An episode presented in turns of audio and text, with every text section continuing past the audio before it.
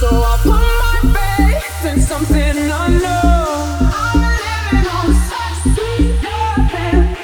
tired of hope with nothing to hold.